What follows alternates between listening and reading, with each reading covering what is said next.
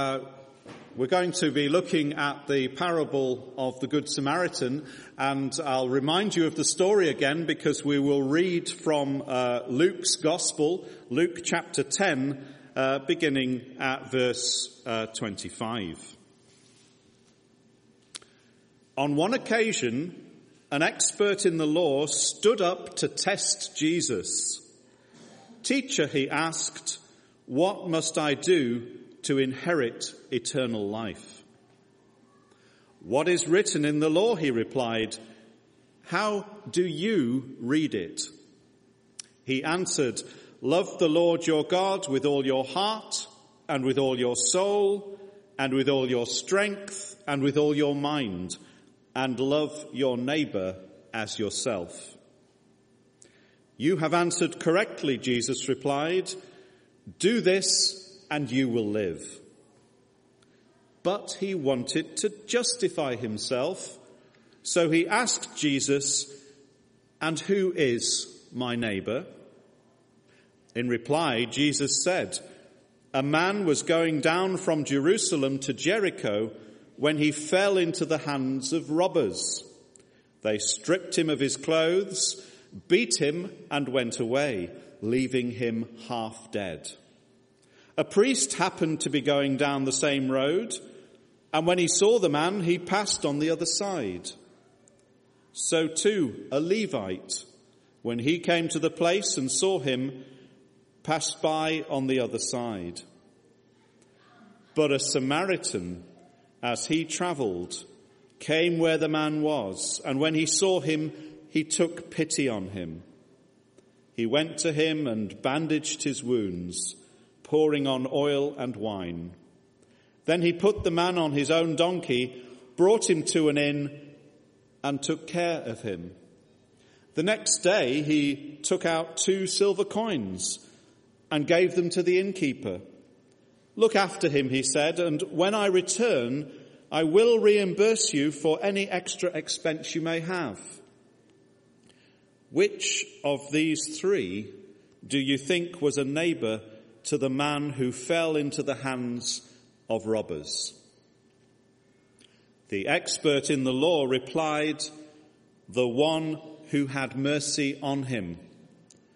Jesus told him, go and do likewise.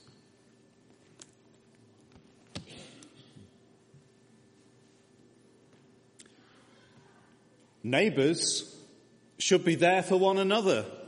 That's when good neighbours become good friends. And aren't you glad I didn't sing it?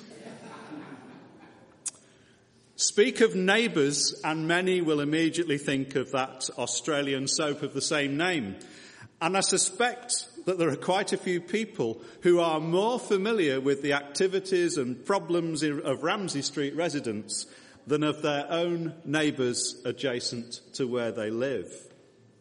You see, our society and our attitudes have changed significantly and alarmingly even over the past 20 years or so. Today it's considered wise to keep oneself to oneself. It's best not to get involved. Look after number one, support your family, look out for your friends, and that's it. But if society has become so introverted, I wonder what's happened to the church. What about our church? Has the attitude of keeping ourselves to ourselves rubbed off onto you and me, I wonder? And anyway, maybe we've enough problems of our own without getting involved with the problems of strangers. Yet Jesus is very clear on his teaching about the responsibility of the church, and that's you and me, uh, towards the world at large. He tells us elsewhere that the Christian is to be the salt that preserves the sin sick, morally decaying world in which we live. He said this uh, in Matthew's gospel. He said, you are the salt of the earth, but if the salt loses its saltiness, how can it be made salty again? it is no longer good for anything except to be thrown out and trampled by men. Well, I believe there's a whole raft of things that we can learn from our reading this morning. And though it's a very familiar parable to most of us, I'm sure it's worth another visit to see what is contained in this parable of the Good Samaritan. Now, let's look at the scene for a start where this parable occurred. We discover that it's at the center of an intense theological dialogue between Jesus on the one hand and an expert in Jewish law on the other.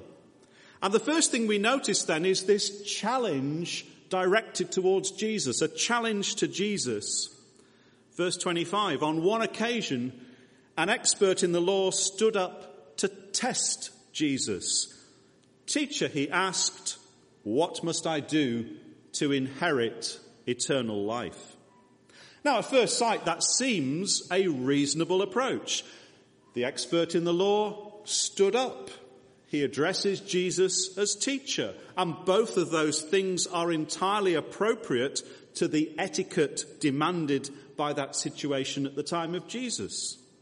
At first view, they might appear as gestures of politeness and respect. But let me assure you, these are mere veneers. They are quite false. The actual motive of the expert in the law is far from honourable. We read that he was out to test Jesus, and the word that comes out of our translation here as test can also mean the word to tempt. In fact, it's exactly the same word that Jesus uses to rebuke Satan when he was being tested in the wilderness, where Jesus said to Satan, do not put the Lord your God to the test. This is the same word as that word. So what we actually have here is a confrontational meeting. The expert in the law is out to score points against Jesus his intention is intellectual aggression. But furthermore, and we, we read a little uh, later on in verse 29, we find that the expert in the law is also out to justify himself. So if you put those things together, you can see this is quite a tense encounter. And yet, we immediately see the supreme wisdom of the Lord Jesus as he responds to this actually aggressive question from the expert in the law with another question. Jesus says, what is written in the law? How do you read it? What a wise response. You see, Jesus here has already cleverly turned the tables and the expert in the law is asked to respond on the very subject that he's meant to be an expert in. And we have that answer from that expert in the law. He said, love the Lord your God with all your heart and with all your soul and with all your strength and with all your mind and love your neighbor as yourself. And you know, the expert in the law at this point has given the perfect biblically based answer. It couldn't have been better. Because what he's actually done is he's quoted from the Old Testament. First of all, from Deuteronomy chapter 6 and verse 5, which tells us about the paramount importance of loving God with our heart and with our soul and with our strength and with our mind. And then he follows with a second quotation, which is taken from Leviticus 19, um, verse 18, which tells us about the need that we should love our neighbors as ourselves. So there's no better answer, is there? These two quotations taken from the Old Testament say it all and summarize perfectly what a person's duty is, both in relation to God and also in relation to mankind. And he even gets the priority order right. Because it's only when we love God perfectly that we are then able to show love to our neighbours perfectly. And Jesus is the first to admit that this is a good answer. You have answered correctly, Jesus replied. Do this and you will live. An actual better translation of that is do this and you will be living. And I'll use that translation as we go along. You see, if any human being would actually fulfill this law of love to perfection, then he or she would obviously obtain eternal life because perfect love precludes all sin. And Jesus has also wisely deflected the original confrontational question by prompting the expert in the law to answer his own question uh, through this reply. Jesus does not actually answer the question that the expert in the law uh, offers, but he turns it around such that the expert in the law answers his own question. And you know, to love God perfectly actually addresses the first four of the Ten Commandments. And to love one's neighbour perfectly addresses the remaining six of the Ten Commandments. So the full Ten Commandments have been encapsulated in this neat reply. And you know, Jesus never said that we can ignore the law of God.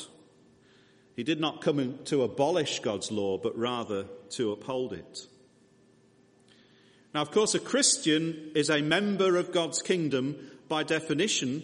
Therefore, we also should adhere to the Ten Commandments to love God and to love our neighbours. It's part of being in God's kingdom.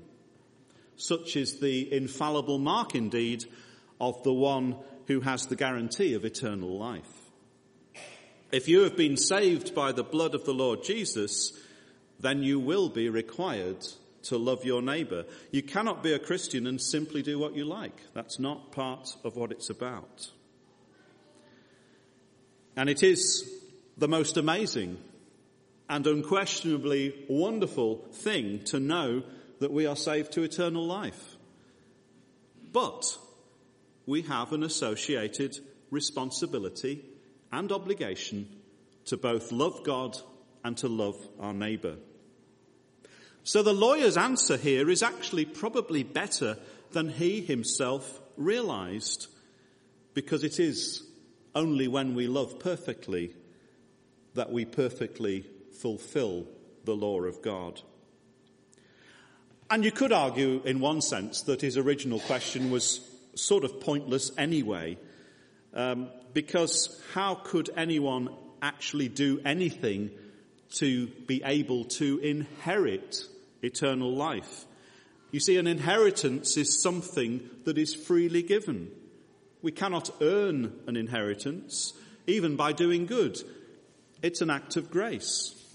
And so too is the receipt of eternal life. We are Christians not because of what we have done, but because of what the Lord Jesus Christ has done for us on the cross of Calvary. And Jesus confirms to the expert of, of the law the correctness, uh, correctness of his answer and, and concludes with that challenge. Do this and you are living.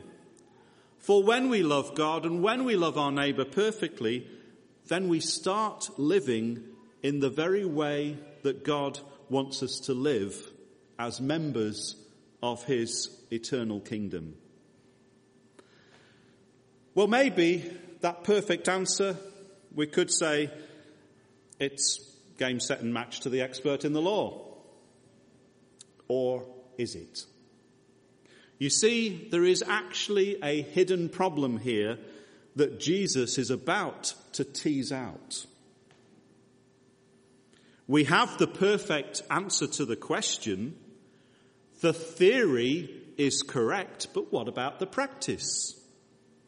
Why has Jesus added this phrase, do this and you will be living? The answer concerning eternal life is to love God and our neighbour to perfection. But there, indeed, is the very problem. It cannot be done.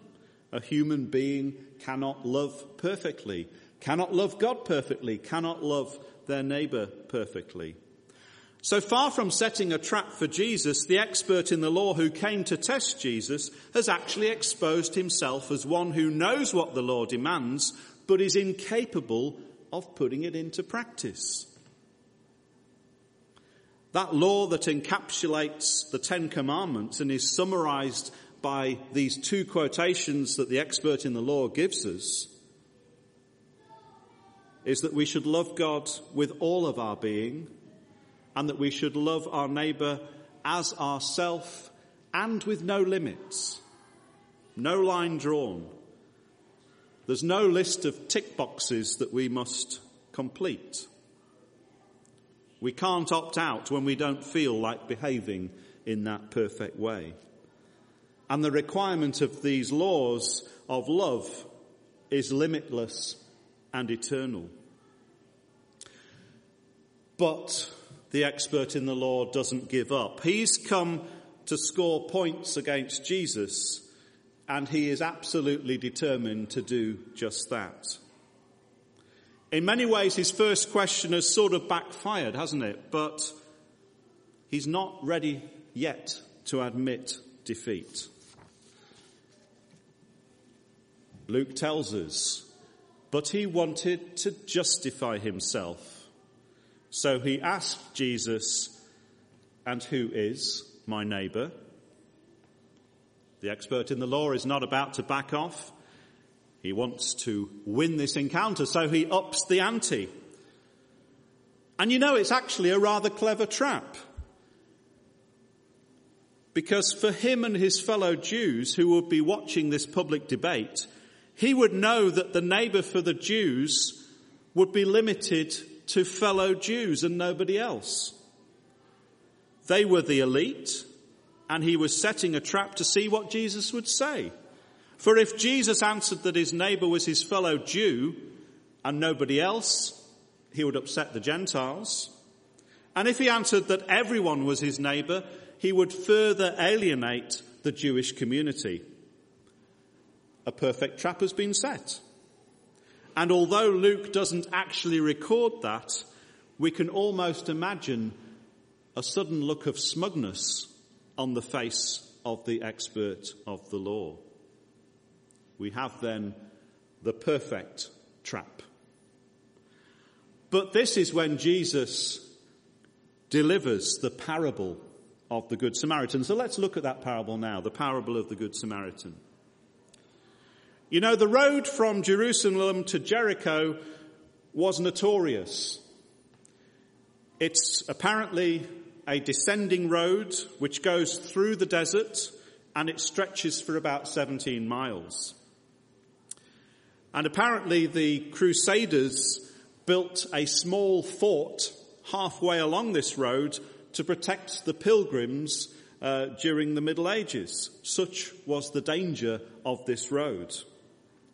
And it's this road then that is the scene of this violent crime where the victim is robbed, stripped, beaten up, and left for dead by a group of bandits. Now the story leaves out the actual identity of the man. We're not given his name. We're told nothing about him particularly. And yet the Jewish audience listening to Jesus would naturally assume that he would have been a Jewish traveller. We're told by Luke that he was left half dead. And anybody passing by would have found it very difficult, I think, to identify even the nationality of this man. He was wearing no clothes because the robbers had taken those away, and he was unconscious, so he couldn't say who he was. So very much an unknown person. And we read in the parable that the first person to arrive on the scene is a priest. Now, a priest on the basis of status and custom was most likely riding rather than walking.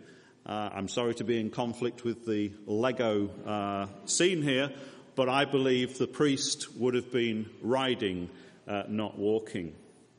And I think that's particularly significant because uh, it suggests to us that the priest would have had the same uh, means at disposal to him as the Samaritan. Uh, they both had an animal on which to ride, which then could be used as a suitable means of transport to help rescue the victim of this robbery. But Jesus informs us that not only does the priest do nothing, but he purposely moves to the other side of the road in order to avoid the unconscious victim. You see, there's a problem for the priest because if this unconscious person was actually dead and the priest had touched him, if a priest touches a corpse, then that would left, have left him ritually unclean and he would not therefore be able to carry out his priestly duties for a period of time. And we can argue that's probably a reason why the priest went by on the other side.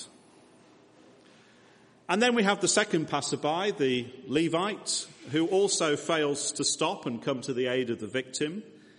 Um, he's most likely on foot, and uh, he too would have wished to have maintained his ritual purity, although for him the consequences of touching a potentially dead body was not quite as severe as it would have been for the priest. But nevertheless, he does nothing. And uh, notice that Jesus has actually set up a progression. Um, we start off with the rank of the priest, which is at the highest. We then move to the Levite. And you can imagine the Jewish audience at this point are thinking, well, who's going to come next? Um, it's going to be priest, Levite, Jewish layman, and maybe Jewish hero. All good stories have three characters. But Jesus does the unthinkable. For the hero in this story is not going to be a good Jew, but instead a good Samaritan. And this choice of hero is completely shocking. We don't see it because we don't quite fit into the context of the day. But Jesus is playing with dynamite here. This is very serious stuff. For as far as any Jew of the day was concerned, a Samaritan was of lower status than a pig. Samaritans were viewed as subhuman through human eyes. Indeed, the Samaritans as a race were publicly cursed in the synagogues of the day. And the Jews would hold a daily prayer petition that Samaritans would not receive eternal life. They didn't want the Samaritans to be anywhere near them in heaven. Such was their hatred of them. And it's rather a poignant detail, isn't it? Because remember the original question of the expert in the law. It was about eternal life. Now, Jesus could have told a story about a noble Jew helping a hated, Samaritan, and that would have been bad enough. But to choose the hated Samaritan as the hero was completely unthinkable. Uh, I suppose in modern terms, this is even more shocking than if someone were to go today to a rally of the Ku Klux Klan and start telling a story about the good Afro American. It's more inflammatory than that. And what Jesus has done is come to the very heart of Israel's religious personification in these characters of the priest and the Levite, who both fail miserably in their practical love. Instead of the expected, Jesus chooses a Samaritan to be the hero. But a Samaritan as he travelled came where the man was, and when he saw him, he took pity on him. And you know that word pity or its compassion in other translations is the same word that has its roots for other words that mean innards or guts.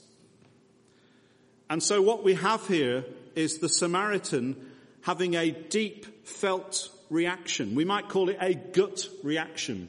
He was completely emotionally bowled over by this pathetic scene that he saw of the robber victim. So deep was the Samaritan's pity that his compassion is immediately translated into the action of love. And we read the details of how the Samaritan addresses the need of the victim. He went to him and bandaged his wounds, pouring on oil and wine. Then he put the man on his own donkey, brought him to an inn, and took care of him. The next day he took out two silver coins and gave them to the innkeeper. Look after him, he said, and when I return, I will reimburse you for any extra expense you may have. So the courage of this Samaritan is first demonstrated when he actually stops in the desert, for it may well be that the bandits were still in the area. But the real bravery is seen in the final act of compassion at the inn. Again, we may not think about this, but it would have been especially risky for a Samaritan to be seen with a Jew within Jewish territory. That was more dangerous than the possibility of the bandits coming back. But he was uh, willing to do all of that and to pay the price of any needs that the victim had. And what we have here is a wonderful reversal of what had happened to the victim. The robbers robbed the man, the Samaritan pays for him. The robbers leave the man dying, the Samaritan leaves him taken care of. The robbers abandon the man, the Samaritan promises to return. And so in telling this parable, Jesus completely reshapes the lawyer's question. He's not going to give the lawyer a list. Jesus refuses to actually tell the lawyer who is and who is not his neighbor. So the real question becomes, to whom must you become a neighbor? And this is where the dialogue continues because Jesus now directs a question at the expert in the law. Which of these three do you think was the neighbor to the man who fell into the hand of robbers? The expert in the law replied, the one who had mercy on him. The expert in the law knows the answer. I mean, it's blindingly obvious, isn't it? It's the Samaritan. But the expert in the law cannot quite bring himself to use the word. Instead of saying the Samaritan, he replies, the one who had mercy on him. And so we have this famous parable, and maybe we should leave it there. But if we do that, then we're missing the final point, which is for you and for me. Because the expert in the law replied, the one who had mercy on him, and Jesus told him, go and do likewise. You and I, as Christians, are inheritors of eternal life. We do not need to ask that first question that the expert in the law asked. But we do need to hear the challenge that Jesus has set before us when he says concerning our neighbours, go and do likewise. And you know, you and I, as a matter of Christian definition, we should love the Lord our God with all our heart and with all our soul and with all our strength and with all our mind. And we should love our neighbours as ourselves. But the question that we should ponder is this. Are we mere theoreticians when it comes to our neighbours, or do we practice what we preach? Uh, John, in his first letter, leaves us with no option, I think, uh, because he writes, If anyone has material possessions and sees his brother in need but has no pity on him, how can the love of God be in him?